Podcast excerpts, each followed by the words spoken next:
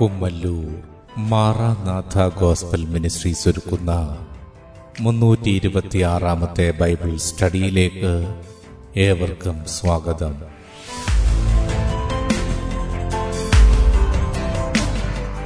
ശിഷ്യത്വം എന്ന വിഷയത്തിന്റെ ഇരുന്നൂറ്റി മുപ്പത്തിയാറാം ഭാഗത്തെ ആസ്പദമാക്കി ശിഷ്യത്വത്തിന്റെ അടിസ്ഥാനം എന്ന വിഷയത്തിന്റെ അറുപത്തിയൊൻപതാം ഭാഗമാണ് നിങ്ങൾ കേൾക്കുവാൻ പോകുന്നത്.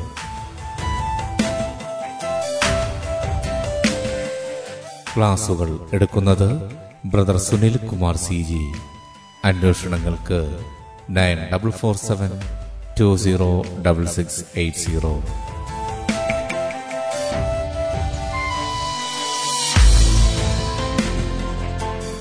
ഈ ക്ലാസുകളുടെ വീഡിയോ യൂട്യൂബിലും ലഭ്യമാണ്. Amen T V network. Trivandrum Kerala. Triple nine five nine seven five nine eight zero.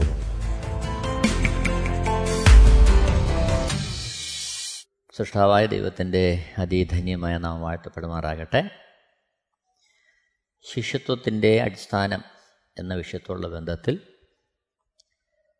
ശിഷ്യനും സ്ത്രീധനവും എന്ന വിഷയമാണ് നമ്മളിവിടെ വിചിന്തനം ചെയ്യുവാൻ കർത്താവിൽ ശരണപ്പെടുന്നത്. ശിഷ്യനും സ്ത്രീധനവും.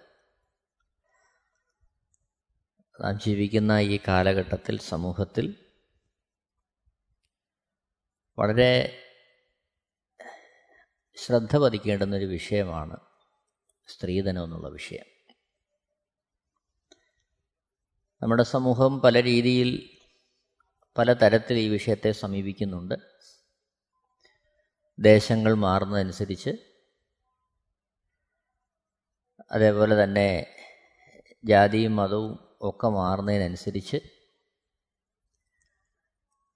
അതിന്റെതായ കാഴ്ചപ്പാടിൽ ഈ ഒരു വിഷയത്തിൽ ഒത്തിരി വ്യതിയാനം നമുക്ക് കാണാൻ കഴിയുന്നുണ്ട്. പല സ്ഥലങ്ങളിലും പല രീതിയിലാണ്.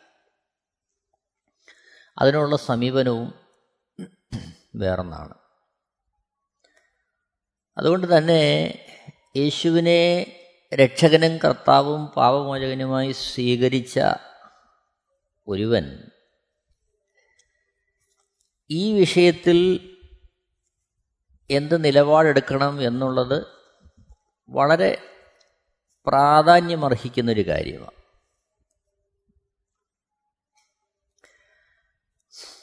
അത് വളരെ സൂക്ഷിക്കേണ്ടുന്നൊരു കാര്യമാണ്. അവിടെയാണ് നമ്മുടെ ജീവിതത്തിൽ തുണയായിട്ട് ഒരു സ്ത്രീയെ ദൈവം തരുമ്പോൾ ദൈവം അതിന്റെ പിന്നിൽ എന്താഗ്രഹിക്കുന്നു? അതിനുള്ള ബന്ധത്തിൽ നമ്മുടെ സമീപനം എന്താണ്? അതേറെ പ്രാധാന്യം അർഹിക്കുന്നത് വളരെ ശ്രദ്ധയോടെ നാം കൈകാര്യം ചെയ്യേണ്ടുന്ന ഒരു വിഷയമാണ്.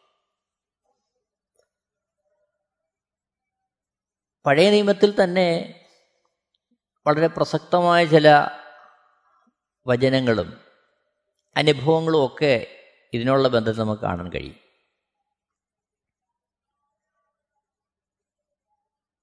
ജ്ഞാനിയായിരുന്ന ശലോമോൻ എഴുതിയ സദൃശ്യവാക്യങ്ങൾ പതിനെട്ടാമത്തെ അധ്യയം ഇരുപത്തിരണ്ടാമത്തെ വാക്യം. സദൃശ്യവാക്യങ്ങൾ പതിനെട്ടിന്റെ ഇരുപത്തിരണ്ട്. ഭാര്യയെ കിട്ടുന്നവന് നന്മ കിട്ടുന്നു. യഹോവയോട് പ്രസാദം ലഭിച്ചുമിരിക്കുന്നു. ഇത് യേശുക്രിസ്തുവിന്റെ വരവിന് മുമ്പ് ഭൂമിയിൽ അവിടുന്ന് മനുഷ്യരുമെടുത്ത് വരുന്നതിന് മുമ്പ് പുതിയ നിയമസഭ സ്ഥാപിതമാകുന്നതിന് മുമ്പ് പഴയ നിയമകാലത്ത് എങ്കിൽ തന്നെയും ദൈവത്തിന്റെ പരിശുദ്ധാത്മാവിൽ ആലോചന പ്രാപിച്ച് എഴുതിയിരിക്കുന്ന ഒരു ഭാഗമാണ് നമ്മൾ വായിച്ചത്. സദസ്യവാക്യങ്ങൾ പതിനെട്ടിന്റെ ഇരുപത്തിരണ്ട്. ഭാര്യയെ കിട്ടുന്നവന് നന്മ കിട്ടുന്നു. അപ്പോൾ ഇവിടെ നമ്മൾ വായിക്കുന്നത് ഭാര്യയെ കിട്ടുന്നവന് നന്മ ലഭിക്കുകയാണ്. ഭാര്യയാണ് അവിടുത്തെ നന്മ. യഹോവയുടെ പ്രസാദം ലഭിച്ചുമിരിക്കുന്നു യഹോവയോട് പ്രസാദം ലഭിച്ചുമിരിക്കുന്നു അത് യഹോവയാൽ ദൈവത്താൽ ലഭ്യമാകുന്ന ഒരു പ്രസാദമാണ്. ദൈവത്തിന്റെ പ്രസാദം. ദൈവം അവനിൽ പ്രസാദിച്ചിരിക്കുന്നു. അവനിൽ ദൈവം കരുണ ചൊരിഞ്ഞിരിക്കുന്നു അവനൊരു നന്മ നൽകിയിരിക്കുന്നു. അതാണ് ഭാര്യ.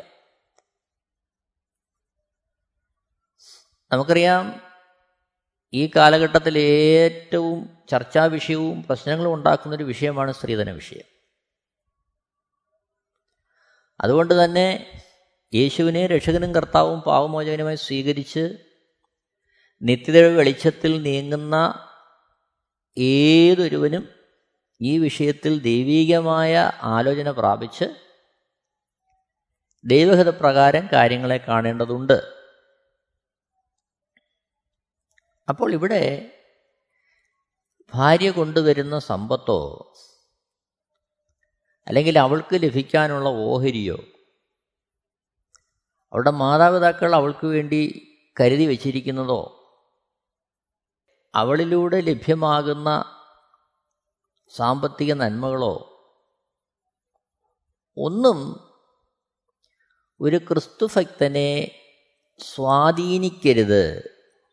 അല്ലെങ്കിൽ ഒരു ക്രിസ്തുഭക്തന്റെ ജീവിതത്തിൽ അതൊന്നും ലക്ഷ്യമാകരുത് എന്ന് വിശുദ്ധ വേദപുസ്തകം വ്യക്തമായി പറയുകയാണ്. അപ്പോൾ ഭാര്യയെ കിട്ടുന്നവന് നന്മ കിട്ടുന്നു. അത് ദൈവമായിട്ട് അവനോട് പ്രസാദം കാണിക്കുകയാണ്. അവനിൽ പ്രസാദിച്ച് ദൈവം നൽകുന്ന ഒരു നന്മയാണ് ഭാര്യ. ഈ ഒരു വീക്ഷണം നമ്മുടെ എല്ലാ ഹൃദയത്തിൽ ഉണ്ടാകേണ്ടത് ആവശ്യമാണ്. സദൃശ്യവാക്യങ്ങൾ മുപ്പത്തി ഒന്നാമത്തെ അധ്യയം പത്ത് മുതൽ മുപ്പത്തി ഒന്ന് വരെയുള്ള വാക്യങ്ങൾ ഭാര്യയെ ലഭിക്കുന്നത് മൂലം ഒരുവനുണ്ടാകുന്ന നന്മകളെക്കുറിച്ച് എഴുതപ്പെട്ടിരിക്കുക സദൃശ്യവാക്യങ്ങൾ മുപ്പത്തി ഒന്നാമത്തെ അധ്യയം പത്ത് മുതലുള്ള വാക്യങ്ങൾ. ഇവിടെ നമ്മൾ കാണുന്നു സാമർഥ്യമുള്ള ഭാര്യയെ ആർക്ക് കിട്ടും? അവളുടെ വില മുത്തുകളിലും ഏറും. പതിനൊന്നാമത്തെ വാക്യം. ഭർത്താവിന്റെ ഹൃദയം അവളെ വിശ്വസിക്കുന്നു. അവന്റെ ലാഭത്തിന് ഒരു കുറവുമില്ല. അവൾ തന്റെ ആയുഷ്കാലമൊക്കെയും അവന് തിന്മയല്ല നന്മ തന്നെ ചെയ്യുന്നു. ഇത് ഭർത്താക്കന്മാരോടുള്ള പ്രബോധനമാണെങ്കിൽ പോലും അവിടെ ഭാര്യമാരും സൂക്ഷിക്കേണ്ടുന്ന കാര്യങ്ങൾ ഈ ഭാഗങ്ങളിൽ ദൈവാത്മാവ് രേഖപ്പെടുത്തുന്നുണ്ട്. അവൾ തന്റെ ആയുഷ്കാലമൊക്കെയും അവന് തിന്മയല്ല നന്മ തന്നെ ചെയ്യുന്നു. അപ്പോൾ ആ രീതിയിൽ ഒരു ഭാര്യയും മാറേണ്ടതുണ്ട്. അപ്പോൾ സ്ത്രീധനം എന്നുള്ള വിഷയത്തിൽ സ്ത്രീ തന്നെ ധനമായിരിക്കുവാൻ തക്കവണ്ണം ദൈവവചനത്തിൽ അധിഷ്ഠിതമായ ഒരു ജീവിതം സ്ത്രീക്കും ഉണ്ടാകേണ്ടത് ആവശ്യമാണ്. അപ്പോൾ ഇത് രണ്ടും കൂടെ ചേർത്ത് വേണം നമ്മൾ ഈ വിഷയത്തെ മനസ്സിലാക്കുക സദൃശ്യവാക്യങ്ങൾ മുപ്പത്തൊന്നിന്റെ പത്തിൽ സാമർഥ്യമുള്ള ഭാര്യയെ ആർക്ക് കിട്ടും? അവളുടെ വില മുത്തുകളിലും ഏറും. അപ്പോൾ സ്ത്രീ തന്നെയാണ് ഇവിടെ സമ്പത്ത്. സ്ത്രീ തന്നെയാണ് ഇവിടുത്തെ ധനം.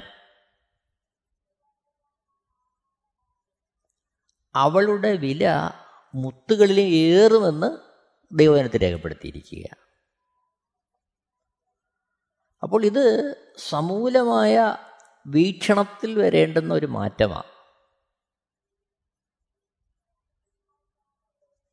നാം ജീവിക്കുന്ന സാഹചര്യങ്ങൾ നാം ജനിച്ചു വളർത്തപ്പെട്ട ആ അടിസ്ഥാനങ്ങൾ അതെന്തുമായിക്കൊള്ളട്ടെ? അതിനെ മറികടക്കുന്ന സ്വാധീനം ദൈവവചനത്താൽ നമ്മളിൽ ഓരോരുത്തരിലും ഉണ്ടാകേണ്ടത് ആവശ്യമാണ് അവളുടെ വില മുത്തുകളിലുമേറും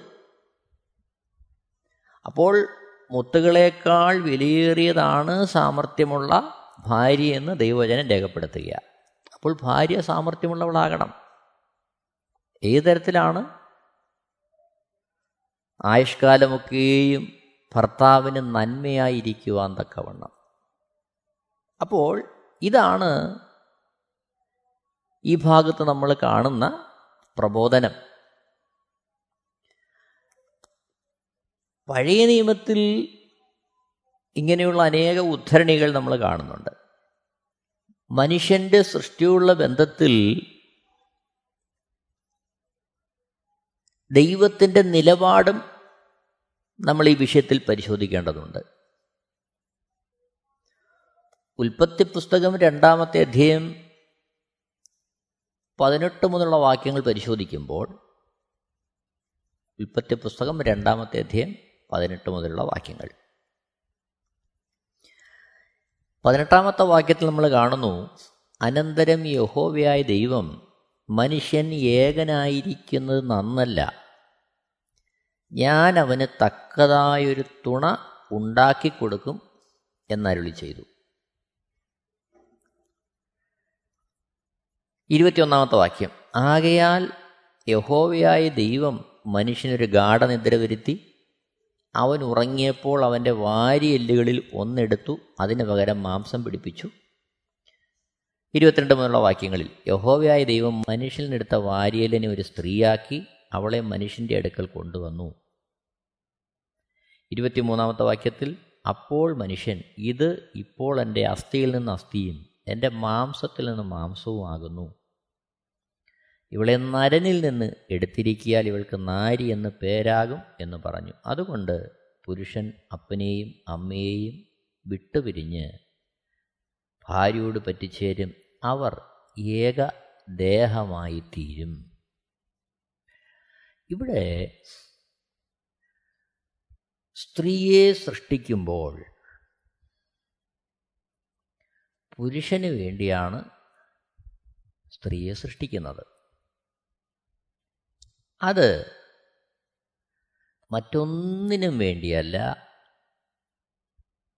സൃഷ്ടാവായ ദൈവം തന്നെ അതിനെക്കുറിച്ച് പറയുന്നു. ഉൽപ്പത്തി രണ്ടിന്റെ പതിനെട്ടിൽ മനുഷ്യൻ ഏകനായിരിക്കുന്നത് നന്നല്ല. ഞാൻ തക്കതായൊരു തുണ ഉണ്ടാക്കി കൊടുക്കും എന്നള്ളി ചെയ്തു. അപ്പോൾ ഒരു പുരുഷൻ അവന്റെ ജീവിതത്തിലേക്ക് ഒരു സ്ത്രീയെ സ്വാഗതം ചെയ്യുമ്പോൾ അവളെ വിവാഹം കഴിച്ച് ഭാര്യയാക്കുമ്പോൾ അതിൽ കൂടി അവൻ ഉദ്ദേശിക്കേണ്ടുന്ന പരമപ്രധാനമായ വസ്തുത അവന് തക്കതായ ഒരു തുണയെ ലഭ്യമായി എന്നുള്ളതാണ്. ഒരു തുണ. എല്ലാ അർത്ഥത്തിലും അവന് താങ്ങായിരിക്കുവാൻ തണലായിരിക്കുവാൻ ആശ്വാസമായിരിക്കുവാൻ ജീവിതത്തിന്റെ വഴിയിൽ മുന്നോട്ട് പോകുവാനുള്ള ഒരു ഉത്തേജനമായിരിക്കുവാൻ തക്കവണ്ണം ഏത് ഘട്ടത്തിലും അവനെ ആശ്വസിപ്പിക്കുന്ന അവന് അവന് താങ്ങും തണലുമായിരിക്കുന്ന ഒരു തുണ. അതാണ് ദൈവം സ്ത്രീയെ സൃഷ്ടിച്ച് മനുഷ്യന് കൊടുക്കുമ്പോൾ ദൈവം അതിൽ ആഗ്രഹിച്ച കാര്യം. അപ്പോൾ നമ്മുടെ എല്ലാ വ്യക്തിപരമായ ജീവിതത്തിൽ വിശേഷാൽ ശിഷ്യന്മാരുടെ ജീവിതത്തിൽ വിശ്വാസികളുടെ ജീവിതത്തിൽ ഇത് നാം മുറുകെ പിടിക്കേണ്ടത് ആവശ്യമാണ്. പലപ്പോഴും ദൈവത്തിന്റെ വചനം അനുസരിക്കുന്നു ദൈവത്തിന്റെ വഴികളിൽ നടക്കുന്നു എന്ന് നാം പറയുമ്പോഴും അഭിമാനിക്കുമ്പോഴും വിവാഹ വിഷയത്തിൽ വരുമ്പോൾ പലരും ഇതെല്ലാം മാറ്റിവെക്കുന്നതായിട്ട് കാണുന്നുണ്ട്. അവിടെ വേറെ പല പല മാനദണ്ഡങ്ങൾ വരും. ഏത് ജാതിയാണ് ഏത് മതമാണ് ഏത് മതത്തിൽ നിന്ന് ഏത് ജാതിയിൽ നിന്നുമാണ് ഈ കൃപയിലേക്ക് വന്നത്? പിന്നെ വീട്ടിലെന്ത് ഉണ്ട് ആസ്തി? അതേപോലെ സ്ത്രീധനമായിട്ട് എന്ത് കിട്ടും? വിദ്യാഭ്യാസ യോഗ്യത അത് ഭാവിയിൽ പണമുണ്ടാക്കാൻ പറ്റുന്നതാണോ? ഇങ്ങനെയുള്ള നൂറുകൂട്ടം കാര്യങ്ങൾ ചിന്തിക്കുന്നതായിട്ട് കാണുന്നുണ്ട്. അവിടെ ഇതൊന്നും ചിന്തിക്കുന്നതും അറിയുന്നതും അവരവരതായ ആത്മീയ വളർച്ചയുടെ തലത്തിൽ വെച്ച് നോക്കുമ്പോൾ അത് തെറ്റാണെന്ന് നമുക്ക് വിധിക്കാൻ കഴിയില്ല എങ്കിൽ പോലും ദൈവവചനത്തിന്റെ മാറ്റമില്ലാത്ത അടിസ്ഥാനത്തിന്റെ മേൽ നിന്നുകൊണ്ട് ഒരു വിശ്വാസിയും ഇതിന്മേൽ തീരുമാനമെടുക്കണമെന്നാണ് ദൈവം ആഗ്രഹിക്കുന്നത്. അതാണ് അവിടുത്തെ വിഷയം. കാരണം വിവാഹ വിഷയത്തിൽ വരുന്ന പരമപ്രധാനമായ ഒരു പ്രശ്നം ഒരു വേള കൂടി വരുന്ന കൂട്ടായ്മയ്ക്ക് കൂട്ടായ്മകൾക്ക് ആ വിഷയത്തിൽ വ്യക്തമായൊരു നിലപാടുണ്ടായെന്ന് വരാം. എങ്ങനെ വേണമെന്നുള്ള കാര്യത്തിൽ. സഭയിൽ ശുശ്രൂഷിക്കുവാൻ തക്കവണ്ണം ദൈവമാക്കി വെച്ചിരിക്കുന്ന അധ്യക്ഷന്മാർക്ക് ആ വിഷയങ്ങളിൽ വ്യക്തമായ നിലപാടുണ്ടെന്ന് വരാം. എന്നാലും കൂടി വരുന്ന ഓരോ കുടുംബങ്ങൾക്കും ക്രിസ്തുവിൽ നിന്ന് അവർ പ്രാപിച്ച പ്രകാശനം ഈ വിഷയത്തിൽ വ്യക്തിപരമായ ആവശ്യമാണ്. അതൊരു നിർണായക ഘടകമാണ്. ഒരു വേള കുടുംബമെന്നുള്ള വിഷയം പരിഗണിക്കുമ്പോൾ തന്നെ മാതാപിതാക്കൾക്ക് ഈ വിഷയത്തിൽ വ്യക്തമായ ഒരു ദൈവിക പ്രകാശനം ഉണ്ടായെന്ന് വരാം. സമ്പത്തിന് വേണ്ടിയാകരുത് അല്ലെങ്കിൽ മറ്റ് കാര്യങ്ങളൊന്നും ഇതിനെ സ്വാധീനിക്കരുത് എന്നുള്ളൊരു നിലപാട് മാതാപിതാക്കൾക്കുണ്ടായെന്ന് വരാം. എന്നാൽ ഈ കാര്യത്തിലേക്ക് പ്രവേശിക്കുന്ന വിവാഹത്തിലേക്ക് പ്രവേശിക്കുന്ന മക്കൾക്ക് ഈ വിഷയത്തിലുള്ള അവരുടെ വ്യക്തിപരമായ പ്രകാശനവും വളരെ ആവശ്യമാണ്. അതുകൊണ്ട് തന്നെ ഈ വിഷയത്തിൽ ഒരു വ്യക്തിക്കും ഒരു കുടുംബത്തെയോ അല്ലെങ്കിൽ മാതാപിതാക്കളെയോ അല്ലെങ്കിൽ വ്യക്തിപരമായ ഒരു വ്യക്തിയെയോ ഒരു കൂട്ടായ്മയോ കണ്ണടച്ചുകൊണ്ട് വിമർശിക്കുവാനുള്ള അവകാശം വരുന്നില്ല. കാരണം ഇത് വ്യക്തിപരമായി ഒരു വ്യക്തിയിൽ ഉണ്ടാകേണ്ടുന്ന തീരുമാനമാണ്. ചിലപ്പോൾ ഈ കാര്യത്തിൽ ഒരു വ്യക്തിക്കൊരു തീരുമാനമുണ്ടെങ്കിലും അവന്റെ മാതാപിതാക്കൾ സ്ത്രീധനം വേണമെന്ന് വാശി പിടിക്കുന്നവരാണെങ്കിൽ സംഗതി ആ കുഴഞ്ഞു പോകും അങ്ങനെയുണ്ട് കാര്യങ്ങൾ. അപ്പോൾ അതുകൊണ്ട് തന്നെ ഈ ഒരു വിഷയത്തിൽ സമൂലമായ ഒരടിസ്ഥാനം എല്ലാവർക്കും ദൈവജനത്തിൽ ഉണ്ടായെങ്കിൽ മാത്രമേ ഈ ഒരു കാര്യത്തിൽ ദൈവഹിതപ്രകാരമുള്ളൊരു തീരുമാനമെടുത്ത് മുന്നോട്ട് പോകാൻ കഴിയത്തുള്ളൂ. ഇത് വളരെ പ്രാധാന്യമേറിയൊരു കാര്യമാണ്. പ്രധാനമായിട്ടും ഒരു വ്യക്തിയുടെ ആത്മീയ നിലവാരം അളക്കപ്പെടുന്നത് ഒന്ന് സമ്പത്തിനോടുള്ള വിഷയത്തിൽ അവനുള്ള കാഴ്ചപ്പാട്. രണ്ടാമത് വിവാഹ വിഷയത്തിൽ അവനെടുക്കുന്ന നിലപാട്. മൂന്നാമത്. അവൻ സത്യമെന്ന് കരുതുന്ന അല്ലെങ്കിൽ അവൻ ഉറച്ച് വിശ്വസിക്കുന്ന ഒരു വസ്തുത. ദൈവവചനത്തിന്റെ അടിസ്ഥാനത്തിൽ തന്നെ തെറ്റല്ല എന്ന് ബോധ്യപ്പെടുത്തുമ്പോൾ അവൻ അതിനുള്ള സമീപനം.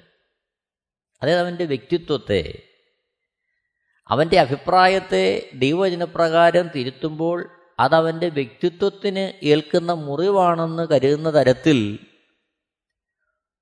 അവനൊരു പരിവർത്തനം വന്നിട്ടില്ല എങ്കിൽ അതൊരു വിഷയമാണ്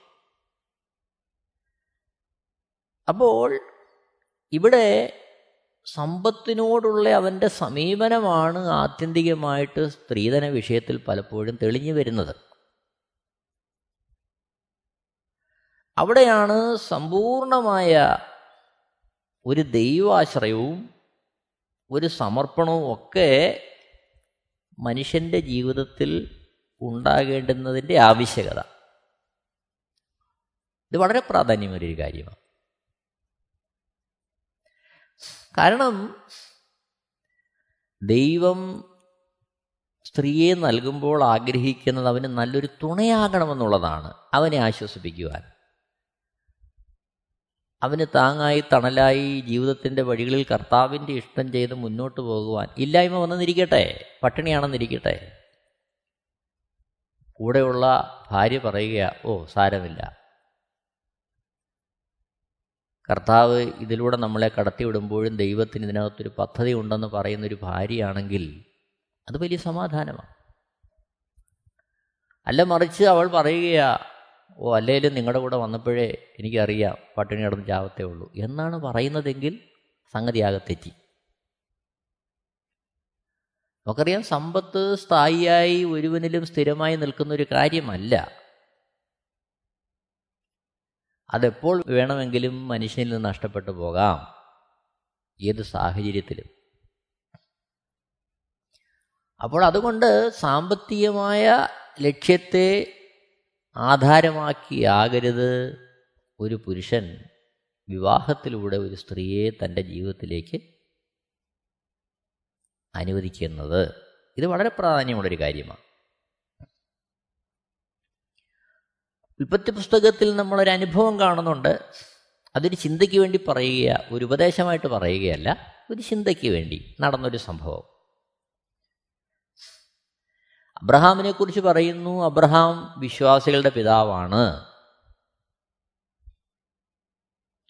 വിശ്വാസികളുടെ പിതാവായിരിക്കുന്ന അബ്രഹാമിന്റെ ജീവിതത്തിൽ ഉണ്ടായ ഒരു അനുഭവം അബ്രഹാം എടുത്തൊരു നിലപാട് ഈ വിഷയത്തിൽ നമ്മളൊന്ന് പരിശോധിക്കേണ്ടത് ആവശ്യമാണ്.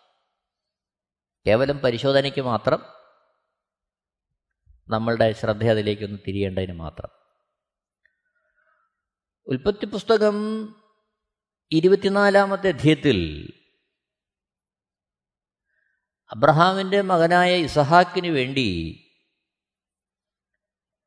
ഒരു ഭാര്യയെ കണ്ടെത്തുവാൻ അബ്രഹാം തന്റെ ദാസനായ എല്ലിയസറെ അയക്കുകയാണ്.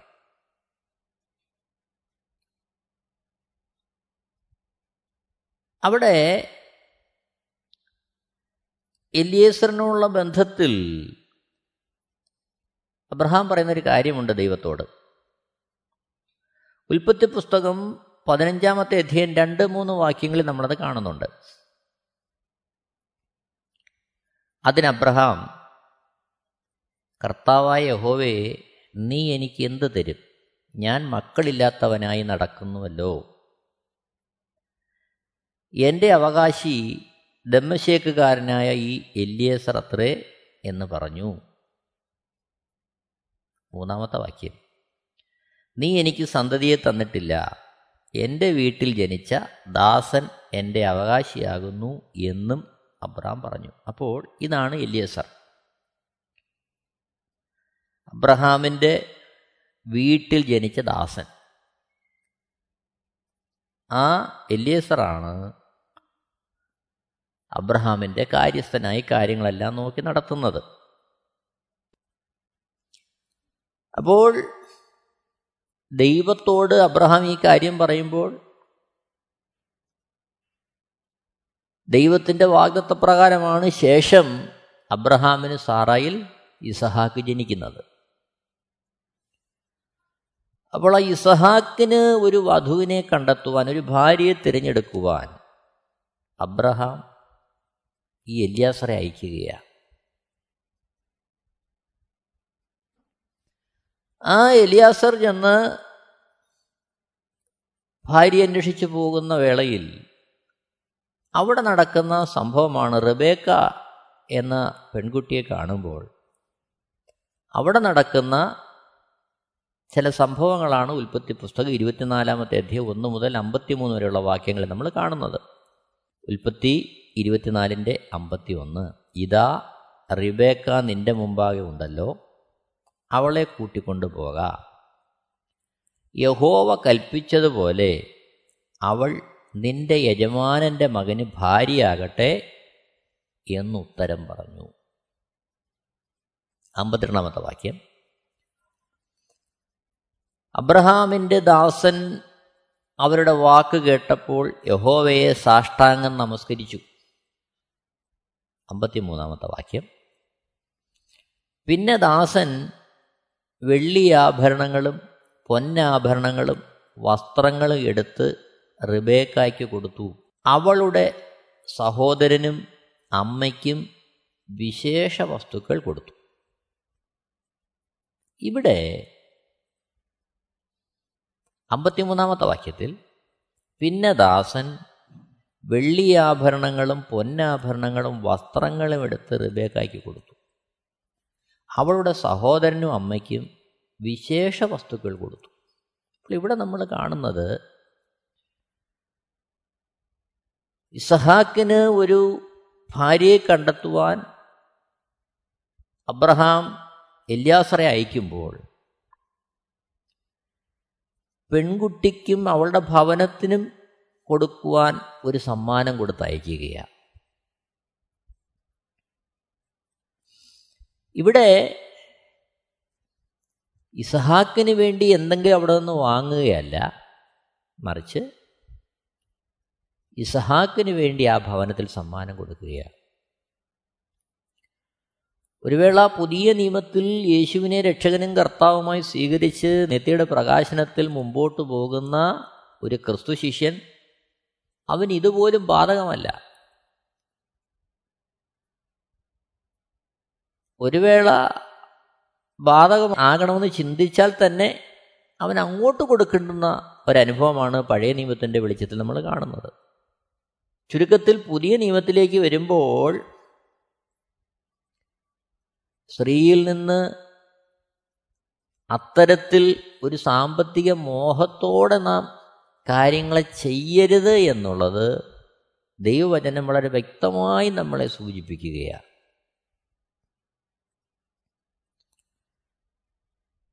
എന്നാൽ പുതിയ നിയമത്തിലേക്ക് വരുമ്പോൾ നാം പുതിയ സൃഷ്ടിയായി തീരുകയാണ് രണ്ട് കുരിന്തിയർ അഞ്ചിന്റെ പതിനാല് മുതലുള്ള വാക്യങ്ങൾ വായിക്കുമ്പോൾ പതിനേഴാമത്തെ വാക്യത്തിൽ നമ്മൾ കാണുന്നു രണ്ട് കുരിന്തർ അഞ്ചിന്റെ പതിനേഴ്. ഒരുത്തൻ ക്രിസ്തുവിലായാൽ അവൻ പുതിയ സൃഷ്ടിയാകുന്നു പഴയത് കഴിഞ്ഞുപോയി അപ്പോൾ ക്രിസ്തുവിൽ അവനൊരു പുതിയ സൃഷ്ടിയാകുകയാണ്. ആ പുതിയ സൃഷ്ടിയുടെ പ്രത്യേകത എന്താണ്? രണ്ട് കുരിന്തർ അഞ്ചിന്റെ ഏഴിൽ കാണുന്നു കാഴ്ചയാലല്ല വിശ്വാസത്താൽ അത്രേ ഞങ്ങൾ നടക്കുന്നു. കാണുന്ന സമ്പത്ത് കണ്ടോണ്ടോ? കാണുന്ന സൗന്ദര്യം കണ്ടുകൊണ്ടോ വസ്തുവകൾ കണ്ടുണ്ടോ? ജോലിയോ അതിന്റെ പ്രതാപമോ കണ്ടതുകൊണ്ടോ? ഒന്നുമല്ല മറിച്ച് വിശ്വാസത്താൽ. ഇപ്പോൾ വിവാഹത്തുള്ള ബന്ധത്തിൽ ഭാര്യയുള്ള ബന്ധത്തിൽ വിശ്വാസത്താൽ എന്ന് പറയുമ്പോൾ അവളിലൊരു തുണയെ കാണുകയാണ്. ജീവിതത്തിന്റെ ഏത് സാഹചര്യത്തിലും ദൈവരാജ്യത്തിന്റെ മഹത്വത്തിനായി കൂടെ നിൽക്കുന്ന ഒരു തുണയെ കാണുവാൻ തക്കവണ്ണം പുതിയ സൃഷ്ടിയായി തീരുക. അതാണ് പുതിയ നിയമം. അതിന്റെ വെളിച്ചത്തിൽ നമുക്ക് ഈ വിഷയത്തെക്കുറിച്ച് കാണാൻ കഴിയുന്നത്. നമുക്കറിയാം ഈ കാലഘട്ടത്തിൽ സ്ത്രീധനത്തിന് വേണ്ടി കൊലപാതകങ്ങളും ക്രൂരമായ പീഡനങ്ങളും ഒക്കെ അരങ്ങേറുന്ന ഈ കാലഘട്ടത്തിൽ നിത്യതയുടെ പ്രകാശനം പ്രാപിച്ച് നിത്യത പ്രാപിക്കുവാൻ മുന്നോട്ട് പോകുന്ന ഒരു ക്രിസ്തു ശിഷ്യൻ ഈ വിഷയത്തിൽ വ്യക്തമായ ഒരു ദർശനം പ്രാപിച്ച് ഒരു നിർണയം പ്രാപിച്ച് ഈ വിഷയത്തിൽ മുന്നോട്ട് പോകേണ്ടതായിട്ടുണ്ട്. അതുകൊണ്ട് ഒരു നിമിഷം നമുക്ക് നമ്മളെ തന്നെ ഒന്ന് പരിശോധന ചെയ്യാം. നമ്മുടെ നിലപാടെന്താണ്? ഇതിൽ വിവാഹം കഴിഞ്ഞവരുണ്ട് വിവാഹം കഴിക്കാനുള്ളവരുണ്ട്. പല തലങ്ങളിലുള്ളവരുണ്ട്. നമ്മുടെ നിലപാട് എന്തായിരുന്നു? നമ്മുടെ നിലപാടുകളിൽ ഏതെങ്കിലും പാളിച്ച പറ്റിപ്പോയിട്ടുണ്ടെങ്കിൽ അത് തിരുത്തുവാനും ദൈവത്തോട് ക്ഷമ ചോദിക്കുവാനും ഏറ്റുപറഞ്ഞ് യേശുവിന്റെ രക്തത്താൽ കഴിവുകൾ പ്രാപിക്കുവാനും ഈ ഒരു സാഹചര്യം നമുക്ക് പ്രയോജനപ്പെടുത്താം. മറിച്ച് നാമും വിവാഹത്തെക്കുറിച്ച് ചിന്തിക്കുന്നവരാണെങ്കിൽ ഇതുവരെ വിവാഹം കഴിച്ചിട്ടില്ല എങ്കിൽ നമ്മുടെ ജീവിതത്തിൽ ദൈവജനപ്രകാരം ഒരു പുതിയ തീരുമാനമെടുക്കുവാൻ ഈ സാഹചര്യം നമുക്ക് ഉപയോഗിക്കാം. അതിനായിട്ട് നമുക്ക് നമ്മുടെ ജീവിതത്തെ ഒന്ന് സമർപ്പിക്കാം. ഒരു നിമിഷം നമുക്ക് നമ്മുടെ ഹൃദയങ്ങളെ ദൈവവരങ്ങളിലേക്ക് ഏൽപ്പിക്കാം. ദൈവത്തിന്റെ ശ്രേഷ്ഠമായ നാമം മഹത്വപ്പെടട്ടെ. എല്ലാവരെയും ദൈവം ധാരാളമായിട്ട് അനുഗ്രഹിക്കുമാറാകട്ടെ. Amen.